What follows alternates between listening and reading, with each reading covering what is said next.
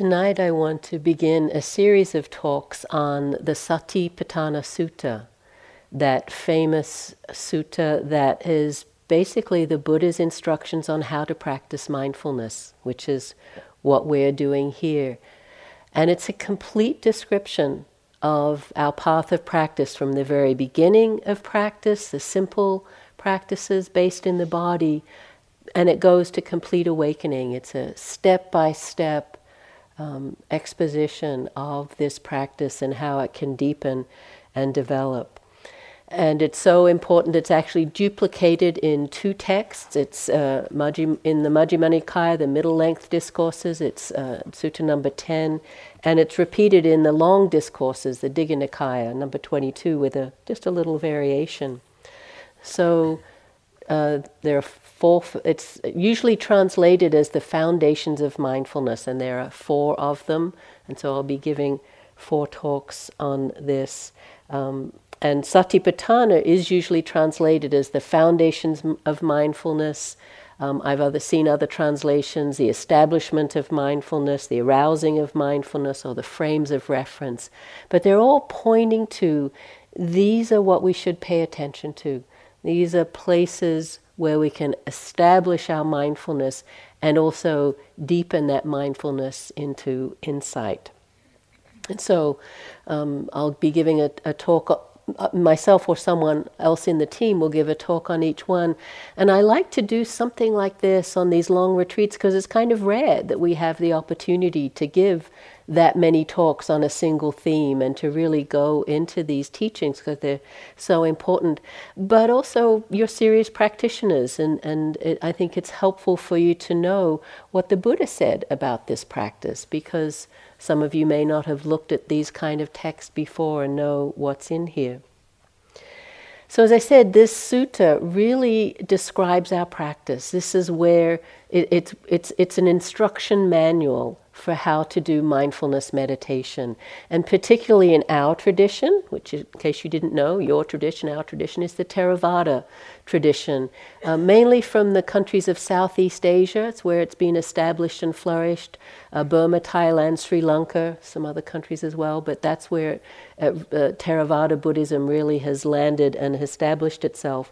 And this sutta and these teachings are central to our tradition. Some other traditions have moved away from them, emphasize other practices, but for us, this sutta is really very core. And so here we are 2,600 years later, after the Buddha spoke these words, still using this as an instruction manual for our practice.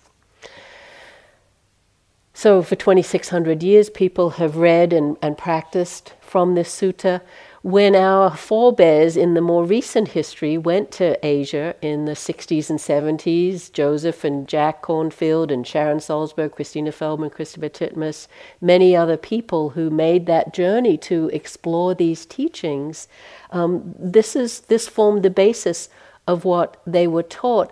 And they brought back the essence of these teachings to bring to the West. There was a lot in in any Buddhist country. If you go to Buddhist countries, Buddhist monasteries, you'll see a lot of teachings and practices that we don't do here. A lot of ritual, offerings, it's often very ornate and elaborate um, you know, a lot of devotion, a lot of faith.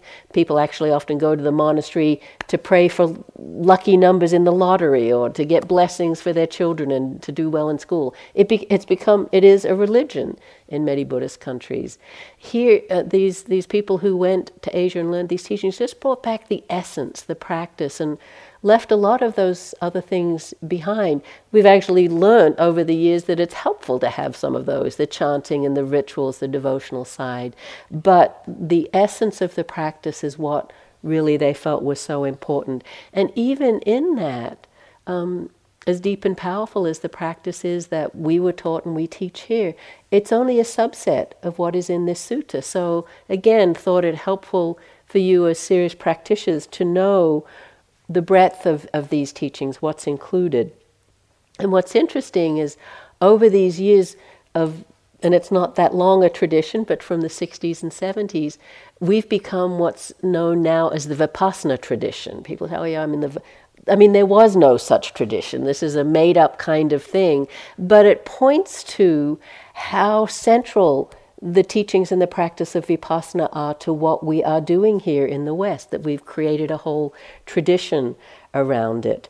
But in, even in the West, and certainly if you practice in Asia, you see there's many different ways these teachings have been interpreted, many ways mindfulness and vipassana are taught and practiced.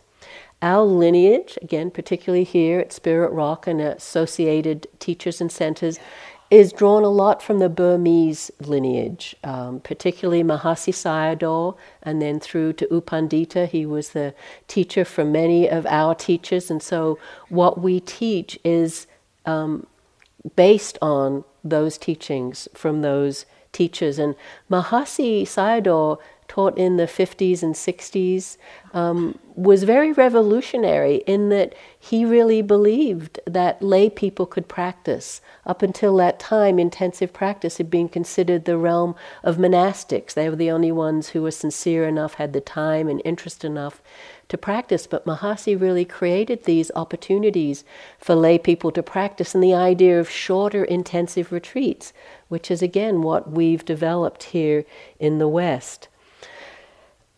And it was a very simple practice, certainly not easy, but its essence was simple this moment to moment noticing of experience, this direct uh, pointing again and again to what's happening. Um, in, uh, often taught as a noting practice, where we use uh, these these simple words to direct our attention. You know, in, out, rising, falling, stepping, left, right, touching, sensing, this is one of the hallmarks of that practice. But the noting is extra. The, the noticing that was important, this moment to moment, very focused um, continuity of mindfulness was the essence of that practice. And not a lot of what you might call contemplation practices, where you brought in reflection or uh, some of the faith based um, aspects of practice more uh, co- conscious investigation. It was really always emphasizing being in the moment and knowing what's happening, letting go as much as possible of story and concept. But that was just is just one way of practicing. It turns out to be very suitable for us as Westerners and very adaptable to the form of retreat that we do, which is often shorter, you know, five days, seven days, ten days, or whatever. This is, as you know, a, a rare and long period of practice that not a lot of people can do. But this very simple, essential teaching was, was suitable for the shorter, intensive retreats. But it's not the only way that vipassana or insight meditation is practiced.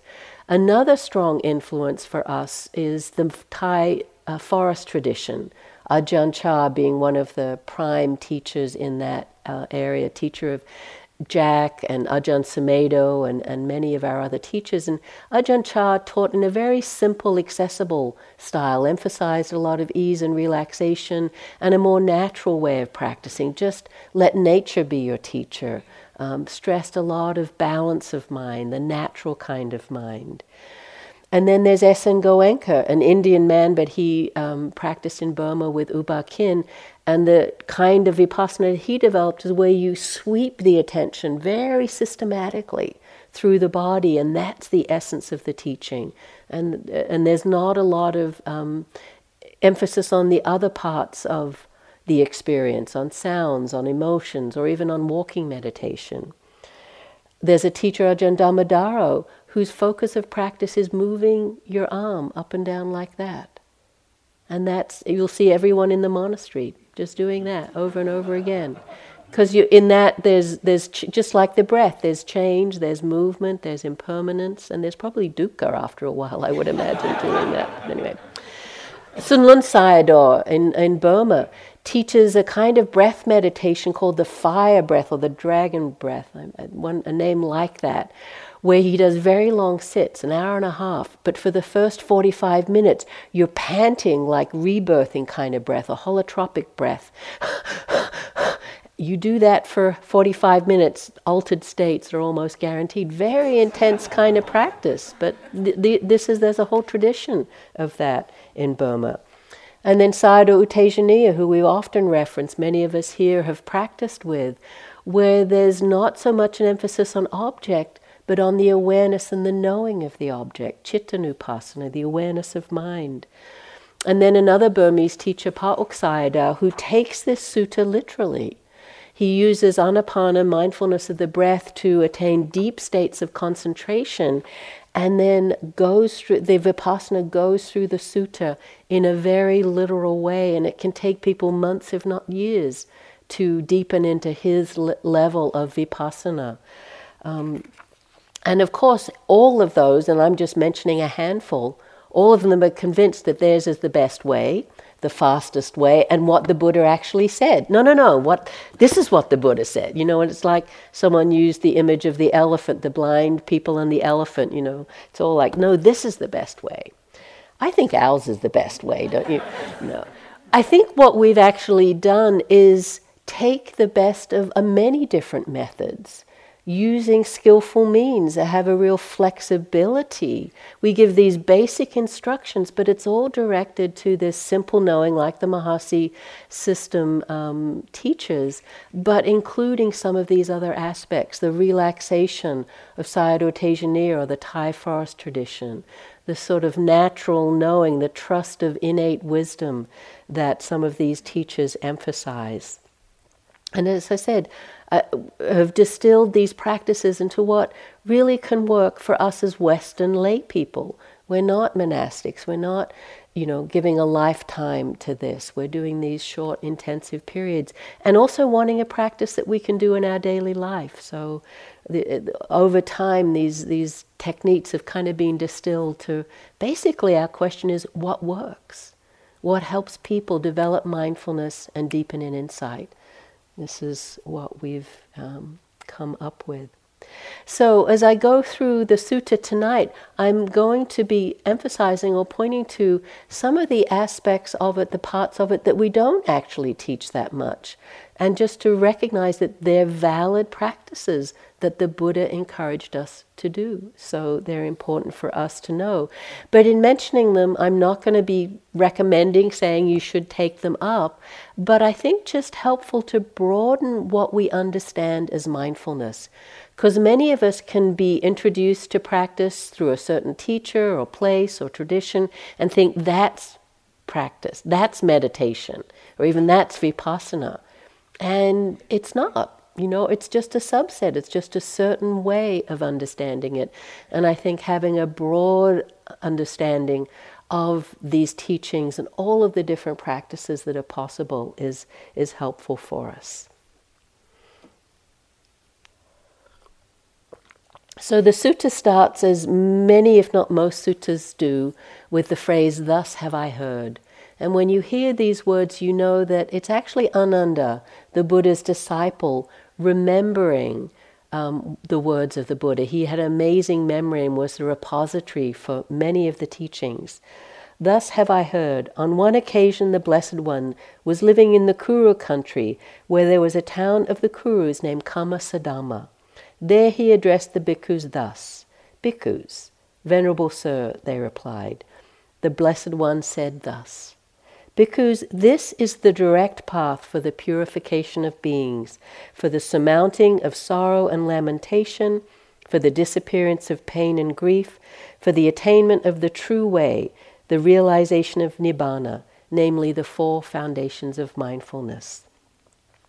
And of course, because this is such a central text, there's many scholarly works passing out every meaning, every translation, every word in this. And I don't want to go to it in, in that depth, but just a few of these key words in this opening um, preface to the actual teachings.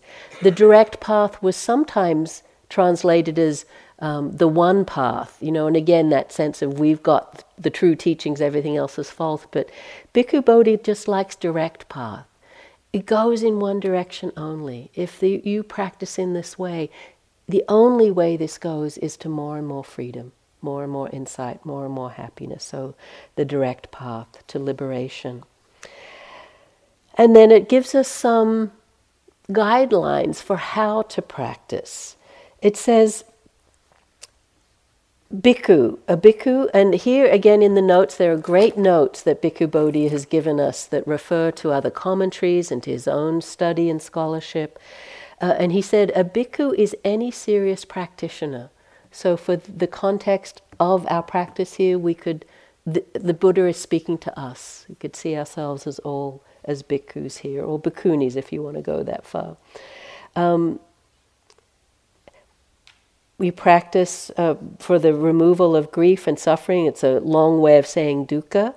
And the bhikkhu abides contemplating the body as a body, ardent, fully aware, and mindful.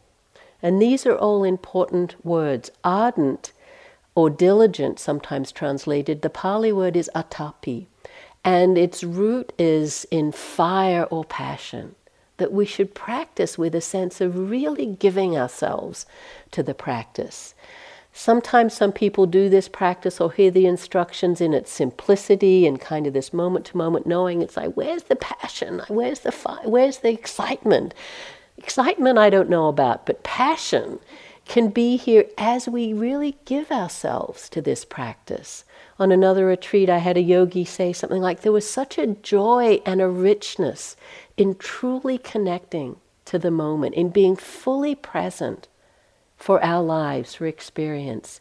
And you mightn't feel that all the time, but every now and then, right, just how precious and deep and rich that is to really know what's happening, to be fully present. This is the kind of ardency or diligence that um, we can bring to the moment. So, ardent, fully aware, and I'll talk more about that. It means this depth of knowing what's happening in the full range of our experience. And then mindful. I gave a whole talk on sammasati, wise or right mindfulness as a path factor.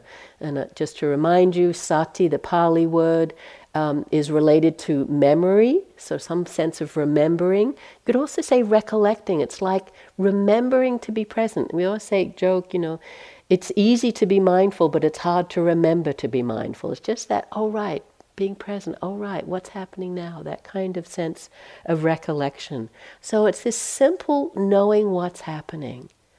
But as that deepens into sammasati, it brings with us with it some balance of mind, some a kind of non-interfering attention, and as it as the wisdom develops, I talked about satipanya, mindfulness wisdom or awareness wisdom. It actually supports insight. It's a wholesome factor of mind that starts to decrease the unwholesome qualities or tendencies and increase the wholesome ones. And it's there in all of the lists about practice. It's central to, or it begins the, um, uh, the, the seven factors of awakening. It's there in the Eightfold Path, in the, in the practice section, the bhavana section. It's part of the five spiritual faculties that steady our practice. It's central to wise effort. All of my, all of our practice, mindfulness, is central, and it's this just the simple definition, the direct knowing, but it, as it deepens into sammasati, brings in some reflectiveness, some wisdom, some uh, skillful means as we practice. And then this section, this opening section, ends with having put away covetousness and grief for the world. And every time I hear that, I think if I could do that, I wouldn't need to do the practice. That's basically kind of equanimity, isn't it? We'd be there already, having put away covetousness and grief for the world. But when I thought about that, I thought, that's what we did with that cell phone ceremony, right? You just put away the cell phone and all of that, you know, the, the wanting and the worry that the, the phones can bring. So we've already done that to a large extent. But basically, basically, it means we're committed to the practice. We're here, we're fully here. And yes, of course, the mind goes to the world outside and our lives and families, but we try not to deepen the entanglement there. We really want to keep landing back here. We're not um, filling our minds with worldly things because it's pretty simple here, right? It's, it's a lot of renunciation. So that's the, the prelude to the practice, and then it starts on a section on each of the four foundations of body, of feeling tone or Vedana, of mental states and then of dhammas, which is a complicated set of teachings that I'll do in another talk. And what's interesting is it said that each one is sufficient for awakening. You could take any one of these foundations. And sometimes the Buddha will say even a subset of the foundation you could take, and that would be enough, that would lead to full awakening. But together, they form this amazingly rich and varied map for practice. It's really quite incredible as a, a path of practice. And it starts with contemplation of the body. Really makes sense to start with this experience of the body as a place we can kind of rest and establish our attention. But I think it's always important to remember, I find it helpful to remember that the Buddha was a historical figure. He was a real person who lived, as far as we can know, 2,600 years ago, and he taught in the context of his time and his culture. A very different culture to what we're living in. Basically, an agrarian society with a caste system, with a whole set of beliefs that were in place. Um, it was a Brahmanical society. There was a priestly caste that um, had the kind of control over spiritual life, and um, practitioners or people had to come to them to get purification and blessings and things. So, practice, and there were a lot of ascetic practices at the time. And there was obviously, people had a way of relating to the body. It wasn't that different to how we relate now. They were obsessed with the body in very much the same ways that, that we are. There were, there's a lot of references in the sutta to how one dressed and to have the finest clothes and perfumes and adornments.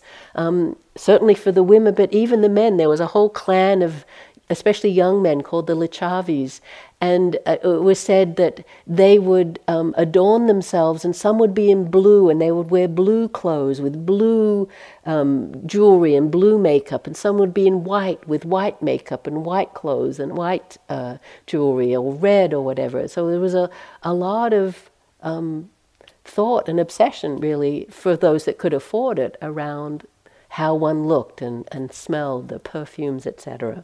And there was also a strong ascetic bent.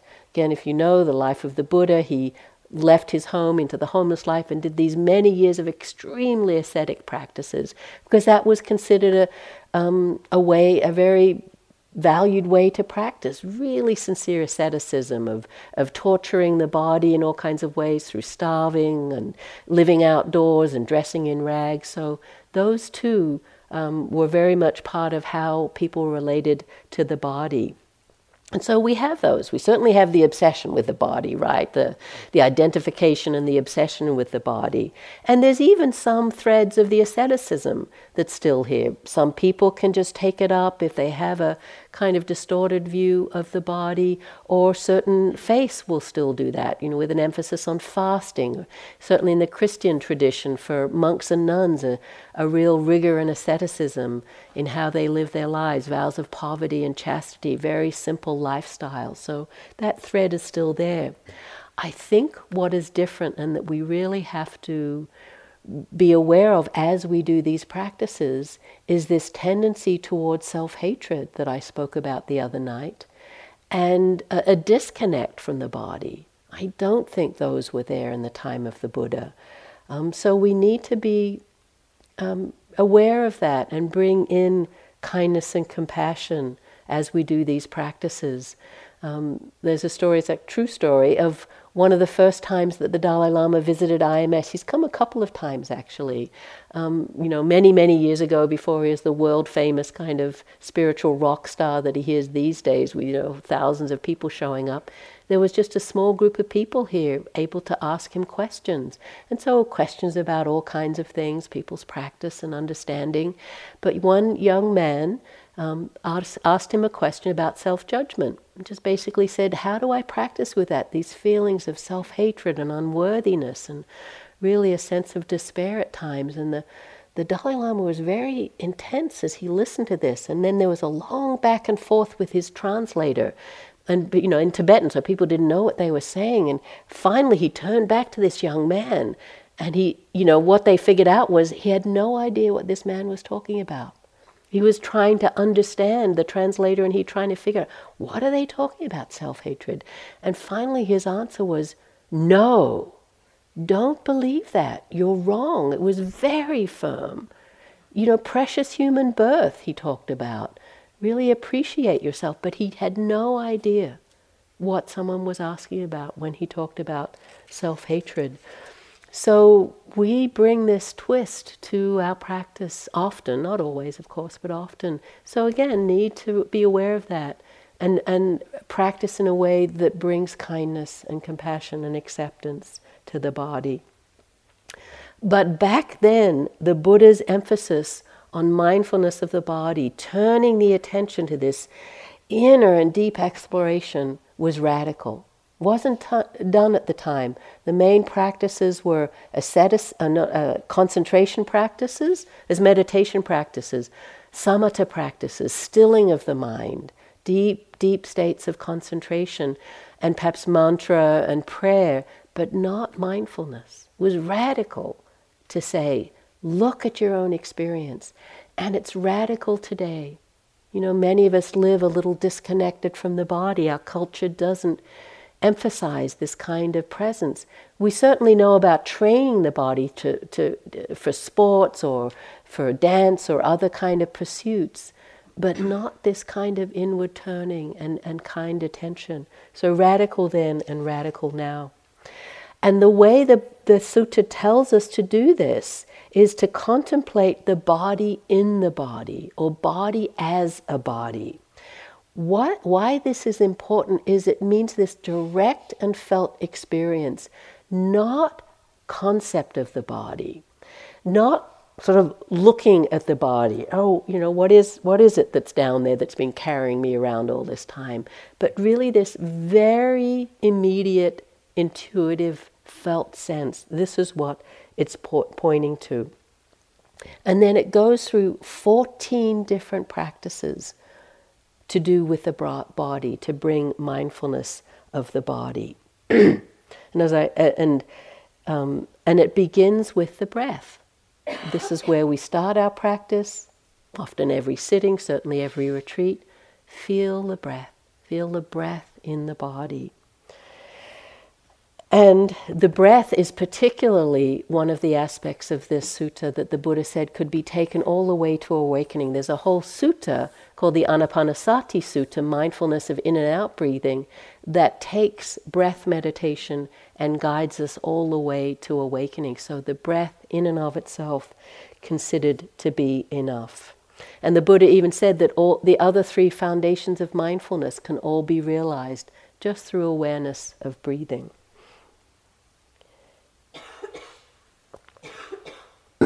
so the contemplation of the body begins with mindfulness of breathing, and I'll just read you a little bit so you get the sense of what the Buddha said about mindfulness of the breath.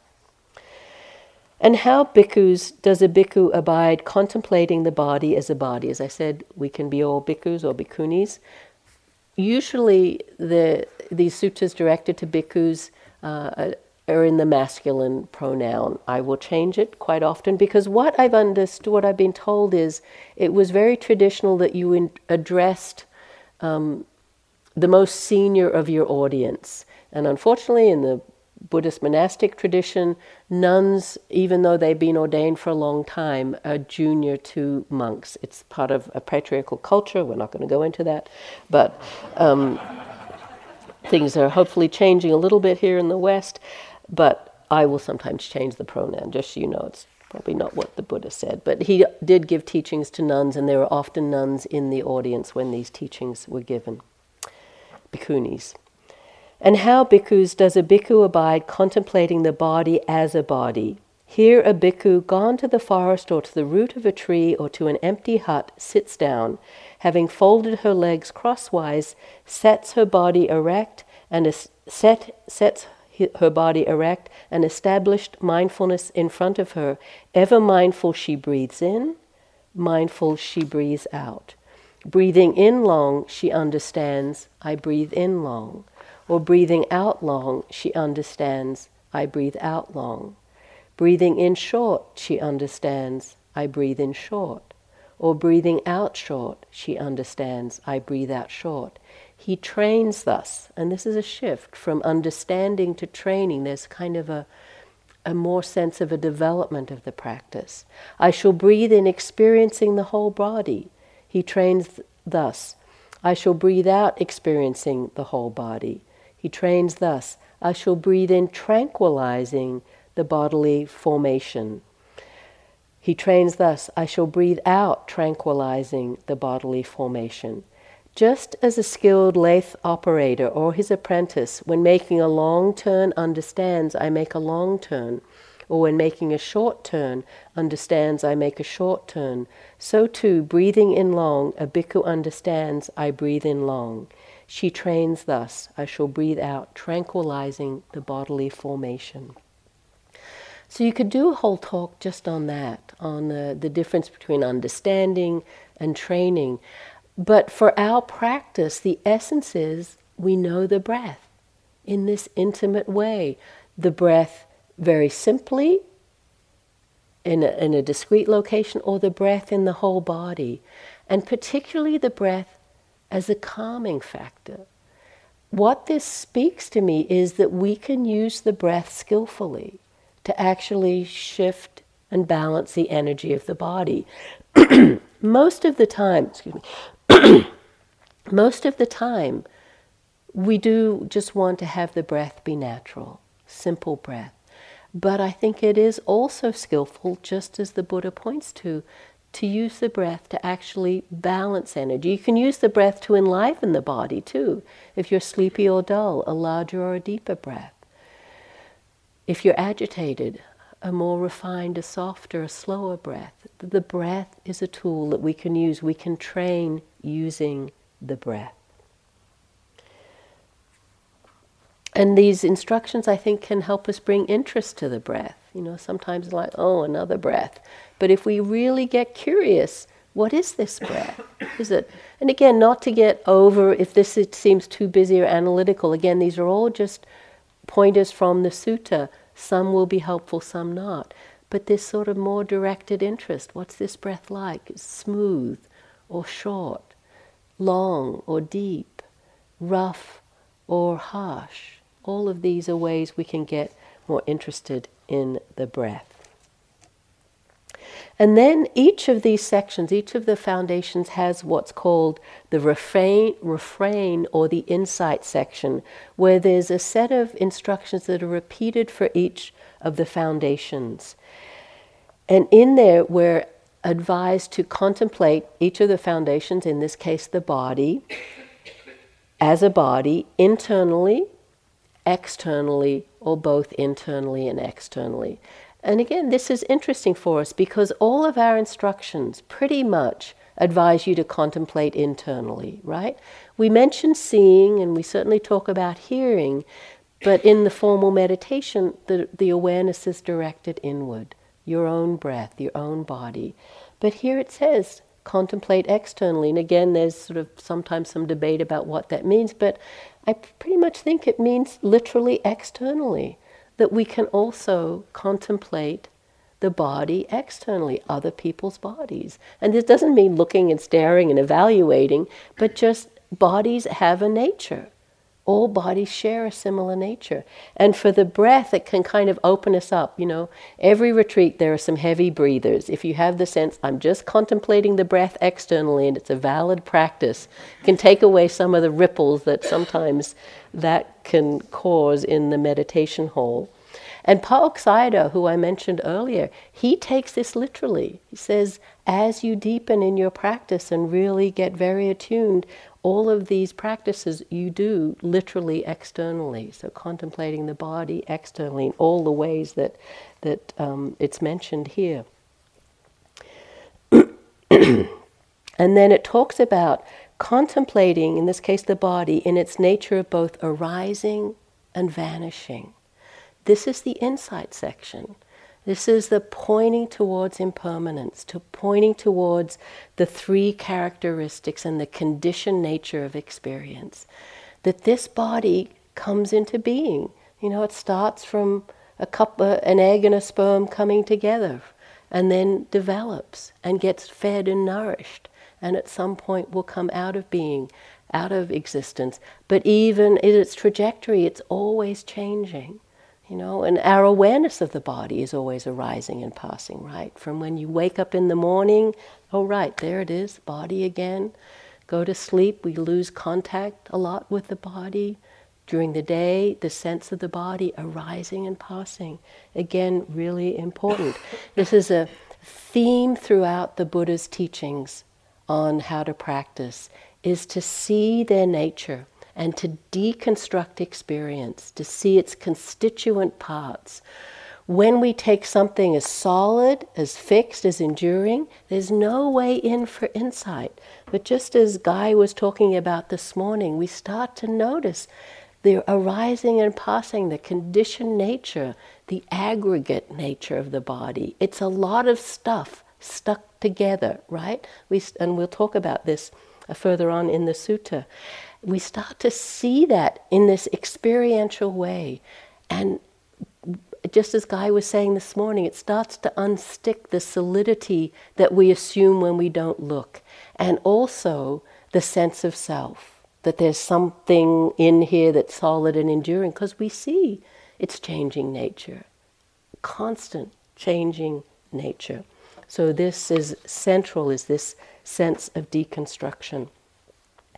But then I love that this insight section finishes with the most simple instruction, which is repeated for each of the foundations. That mindfulness that there is a body is established to the extent necessary for bare knowledge and mindfulness. So, after going through all of these detailed practices and all of these nuances and suggestions, we get to the extent necessary to know there is a body. And Joseph, when he reread this sutta recently, really realized that's an instruction. And he would often start retreats with, and I think we've mentioned it too, just mindfulness there is a body. That that's all we need to do. And then we can build the practice from there but the extent necessary. So, whenever it seems like a lot, and it's going to seem like a lot, I guarantee you, by the time I get to the end of this, it's, it's quite a complex teaching. This is always repeated mindfulness to the extent necessary for bare knowledge and mindfulness. So, and then there are these different other practices that the Buddha goes through for us.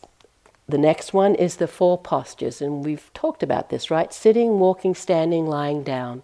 It's basically however the body is disposed, we bring mindfulness to it. So we talk about the sitting, we certainly give you instruction on the walking. That's why, especially on a long retreat like this, we include the standing. The Buddha says, pay attention here. And it's so helpful to have that sense of however the body is, whatever I'm doing, can I bring, and it doesn't have to be a rigid, tight, focused mindfulness, but just this open sense of the body as an, as an organism alive and sensing whatever it's doing. So I lo- I've loved seeing so many of you doing standing meditation in the hall in the morning, and I'm sure you're doing it at other times too. Include that, all of the postures. And then it expands that into this section called full awareness. And it's great to know that this is what the Buddha told us to do. The bhikkhu is one who acts in full awareness when going forward and returning, who acts in full awareness when looking ahead and looking away, who acts in full awareness when flexing and extending his limbs, who acts in full awareness when wearing his robes and carrying his outer robe and bowl, who acts in full awareness when eating, drinking, consuming food, and tasting, who acts in full awareness when defecating and urinating, who acts in full awareness when walking, standing, sitting, falling asleep, waking up, talking, and keeping silent. Anything not included in that? I mean, he didn't have checking your phone, that's true. But by extension, it's everything, right? We include everything. That's what we keep talking about this continuity of practice. So important. I can remember what I did my very first retreat in India in 1981 or so. I practiced with S.N. Goenka in India. And it's a very intense practice. I know a lot of you have done it. Um, it's a you think this schedule is tough? They have a really uh, tough schedule, which includes you know hours and longer periods of sittings. You eventually do an vow hour where you determine not to move, and you're doing this sweeping meditation. But I do not remember getting. They may have said it, but I do not remember getting instructions on practice outside of that. You know, so I'd practice very intensively in the hall, and then when I got outside, the mind would be all over the place, rushing around as you can do, doing all this stuff, taking, doing the washing by hand and meals and everything. And then at the end of the retreat, you know, I was on retreat with a, another friend who did it, and he started talking about mindfulness in these other areas, and I was like, really? You're meant to do that too? It was like a revelation. I had no, con- 10 days of that retreat, no concept about it that I was meant to be mindful. Now, of course, we realize how important it is. Your work meditation, the in between times, so rich to bring awareness to. Certainly, awareness of the body and what it's doing in a, in a very general way, but particularly how you're relating to what you're doing it's a field for judgments and evaluation. I've joked with some people, you know, so many of us get so obsessed with our work meditation. We want a gold star, right, for doing such a good job. We get very uh, A type personality about it. I've said, I, you know, I, my job was one time cleaning this foyer out here, and I, I kept waiting for the note where they said, "You've done the best job we've ever seen of cleaning the foyer," and never came. They never noted, but just to notice what the mind does about all these kind of things. And then the sutta goes on. So all of the you can see it's deepening, starting with the breath, this general sense of body awareness, and then this next section that has often been challenging for people because if I read literally from what it says here, the next section is called foulness, the body parts. And this is where there's this detailed looking at the constituent parts of the body. But this word foulness, sometimes translated loathsomeness of the body, the word is asubha. And I have been told by very experienced Pali scholars that Subha literally means beautiful. So asubha means not beautiful, or you know, not something to get attached to or lust after. But these early translations were done by sort of Victorian English um, people, and they, they weren't often practitioners. And that you can find that tendency in parts of the text because a lot of these practices were taught to monks and nuns to kind of disengage from a sense of identification with the body, and particularly to balance uh, lustful tendencies for one's own body or others. So there is a point to why those practices were sometimes um, labeled in that way. Um, but what the, the sutta tells us to do is to review this body as made of these parts, and it starts with the the first the, when you do it as a practice, it's it's um, segmented into these groups, and the first group is kind of the external head, hair, body, hair, nail, skin, teeth, kind of the external, and then it goes deeper into all the organs: flesh, sinews, bones, bone marrow, kidneys, heart, liver, diaphragm, spleen, lungs, intestines, mesentery, contents of the stomach, feces, bile, phlegm, pus, sweat, sweat, fat, tears, grease, spittle, snot, oil of the joints, and urine. 31 things. Later, they added the brain. They figured that was important to have in there. But it's not a complete list. You know, if you're a medical person or even have some slight knowledge of the body, you will quickly look in this and see it's not all there. It doesn't really matter. It's really just seeing this is what the body is made of. And this is how we can view the body. And it goes on to say, as though there was a bag with opening at both ends within which were different kinds of beans and rice. And you would just say hill beans, red beans, black beans, you know, long grain rice, short grain grain rice. When you hear that description, it's not one of disgust and loathing. It's just this is the nature of the body. Because I'd read this sutta so many times, heard it talked about, I actually decided to do this practice. And when I did this, I didn't couldn't find many teachings on it, certainly no teachers to talk about. So I did it on retreat over at the Forest Refuge, just reading the text and the Visuddhimagga, the um, other commentary on um, these teachings that has a lot on the um, on this particular practice, very much flavored by the foulness kind of essence. So, you know, that's what I was reading as I was trying to practice. Luckily, I also discovered over there um, a catalog from the exhibition called Body Worlds. Have you heard of that? It's this guy, a German doctor, I forget his name now, who discovered a technique where he could preserve bodies through plasticization, plastination plastic plus doing something with the body. Um, so they were actually able to be put in certain poses and even and, and open, dissected. So all the different aspects of the body, the blood circulation, and the nervous system, and the organs, could be revealed. Real human bodies. And so he, there, there was actually an exhibition, and someone had left this book in the library and it had you know these bodies opened up. So i because i didn't what does a spleen look like? I didn't have any idea. All these you know even the skeleton to really get a sense of the makeup of the bone. So that became my bible.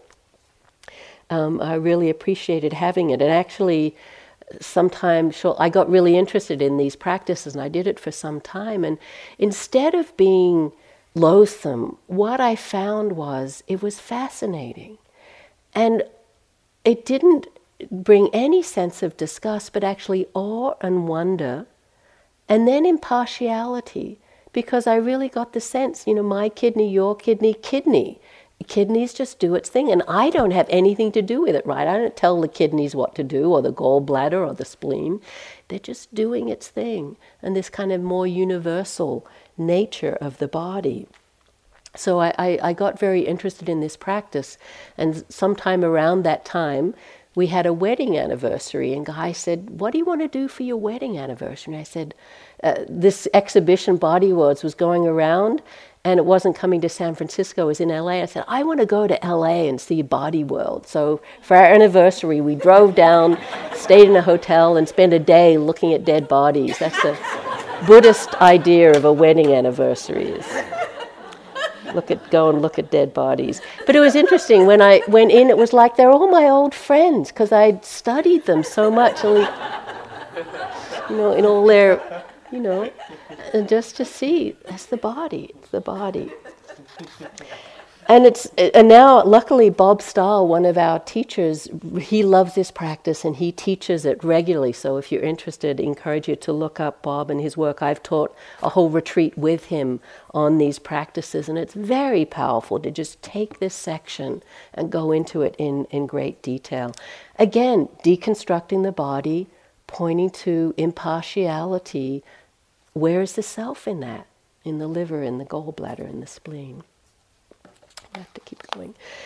Then again, we get to the next section the elemental nature of the body, the four great elements earth, air, fire, and water. That in the time of the Buddha, this was considered what the body was made up of.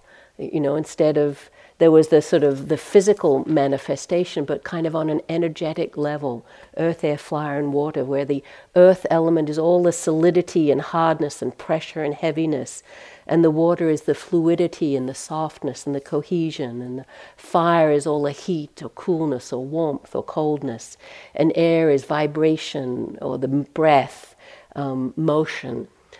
This again is really helpful for us, especially if we're having strong sensations in the body. Instead of, you know, oh, my knee is, on, uh, is aching, oh, it's the fire element in this burning. Or if there's some s- strong sense of hardness, heaviness in the body, to feel that really on an elemental way um, instead of making a story about it. You know, because even saying, Whatever our story is about it, that's a construct. Even labeling knee is a construct. Even fear, labeling an emotion, is somewhat of a construct. What we're actually experiencing is varying degrees of pressure and tingling and vibration and contraction and expansion and warmth and coolness. Again, it helps us loosen a little bit the stickiness, loosen a little the um, agitation, the identification around. So the elemental way of practicing with the body can be really helpful. The last set of instructions Again, deepening our tuning to the body and its nature are the charnel ground contemplations, where there are nine different practices of focusing very directly on the fact that this body will die. And again, in Asia, it's much more common to see dead bodies. Was for us not so many years ago. The body would be laid out in the living room after death. Now it's all like, get rid as soon as possible, you know, keep it all clean and nice. In monasteries in Asia, you can practice with dead bodies, sometimes go to see autopsies. Uh, with Bob Stahl, we went down, another thing we did was go to um, a, a, school down in Santa Cruz where they were doing autopsies as part of a medical training, and, and we were able to go see uh, a dead body and the autopsy that was going on. Uh, that wasn't happening, we could just be with a dead body. Now in our culture, we trivialize death. Young people can grow up and see tens of thousands of deaths, but they're cartoonish, they're not given any value. It's like just you know, any movie, all of this, this violence. Here we're really invited into this body too is impermanent, and we're invited to visualize the, the death and decay of this body. And we don't have to have a dead body to do this. The, the, the invitation is in, contemplate um, as though one were to see a corpse in these various stages of decay. And then the reflection is this body is of the same nature. This body will go through the same experience. And again, not that you have to do this. Here, it's a very deep and powerful set of practices. Some teachers have taken it up. Eugene Cash, I know, is one who likes to teach called Maranasati, mindfulness of death, day long classes in retreats. But it's very central to this practice. It's here in the sutta. In many monasteries in Asia, monks and nuns will every day chant what's called the five sub- subjects for frequent recollection, where we'll, ch- we'll chant, you know, I'm subject to death, I'm subject to aging, I'm, I'm subject to illness, I, I, I will go separated from everything that's beloved, and I am the heir to my karma. These are the subjects for frequent recollection. And Larry Rosenberg, this founding teacher at um, Cambridge Insight Meditation Center, wrote a great book on these recollections called Living with Dying, where he really goes into all of these as practices, really helpful for us, because it's the ultimate delusion is it that this won't happen to us? Or that when we get sick or notice the signs of aging, that we've done something wrong? And this society again conditions this belief. You know, all of the anti aging creams and potions and lotions and supplements and, and surgery that, that are, are foisted out there in the marketplace. Somehow I came up uh, upon this website you know, it's amazing what's out there. It's called the Immortality Institute, and their motto is conquering the blight of involuntary death. like, not to happen. So we invite this contemplation. We invite actually being present. Of, you know, why people do hospice work or are willing to be with friends. I had a dear friend who was getting old. You know, she's losing her sight to macular degeneration, and she's died now. But before she died, she told me the story of going in to get a checkup and seeing the nurse, and just starting to list so the nurse could, you know, on the clipboard take note of everything that was wrong. And she said, as she got to about the fifteenth thing, she started to just laugh of the body going through this aging process. And I, my mother has died, but my father's still alive. He's 88 and I, he still lives in Australia. I call him, you know, every week or so, and this is his experience. All of his friends, family members, have either died or are dying, and every conversation at some point we get to, do you remember the Halls? Or the, the Browns or the Smiths, you know, because we lived, I grew up and he lived in the same house for 60 years. Of, and so all of these connections. And he'd say, Well, Mrs. Smith, she just went into hospital, or Mr. Smith, he died, or so and so. And he's got all these euphemisms. So and so's fallen off his perch, or past, past his use by date is one that he'll use. Because this is what happens, right? He uses that a little to, I keep saying, Dad, how is that for you? And he goes, Oh, it's just the way things are. And it's kind of equanimity, but also a lot of sadness and, and kind of despondency about this. But this is the truth. And there's nothing more free or powerful than someone who's fully awake to this truth, who just knows that this is the way it is and isn't suffering from that illusion. So, depth of seeing and insight in these teachings. So, this is the that was the last of the um, the Buddha the body practices, but the refrain is always there. We practice knowing the body as a body, this direct and felt sense. We use the body as a place to ground and establish the attention, to know all of the other foundations, the life of the emotions we know through the body, to see the three characteristics, to see as solid as it seems, it's changing, it's insubstantial, it's, it's impermanent. And it's just this conglomeration of stuff that is together for a while and it will come apart. The more and more clearly we see that, the freer and freer we will be. And as the Buddha said, all we need to awaken is found in this fathom long body. I want to close with another sutta from the Samyutta Nikaya on the value of mindfulness of the body. Little bit of sort of humor from the suttas. It's called the Beauty Queen. You could substitute Beyonce or whoever uh, catches your fancy when they mention the beauty queen. The Blessed One said, Suppose, O monks, that a large crowd, crowd of people comes thronging together saying, The beauty queen, the beauty queen.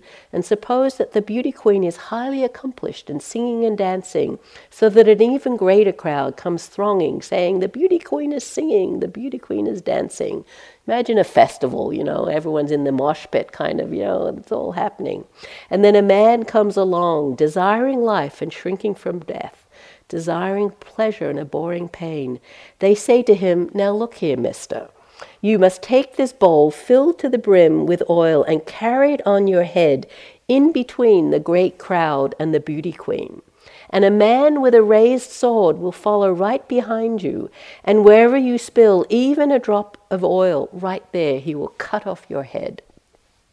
Now, what do you think, monks? Will that man, not paying attention to the bowl of oil, let himself get distracted by outside? No, Lord, they say.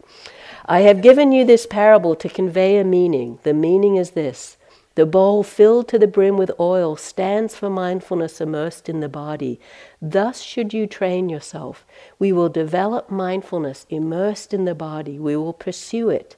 Hand it the reins and take it as a basis.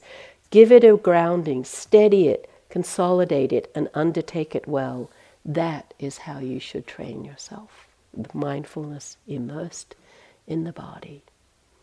So let the body just sit however it is disposed with mindfulness immersed in your current experience.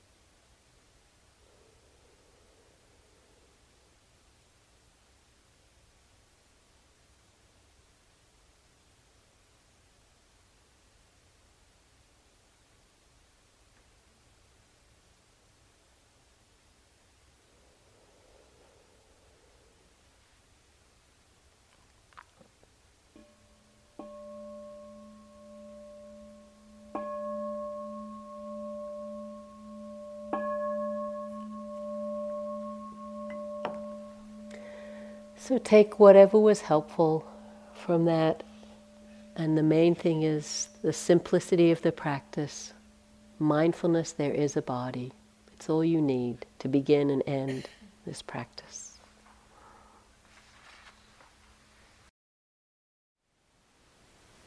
Thank you for listening. To learn how you can support the teachers and Dharma Seed, please visit dharmaseed.org slash donate.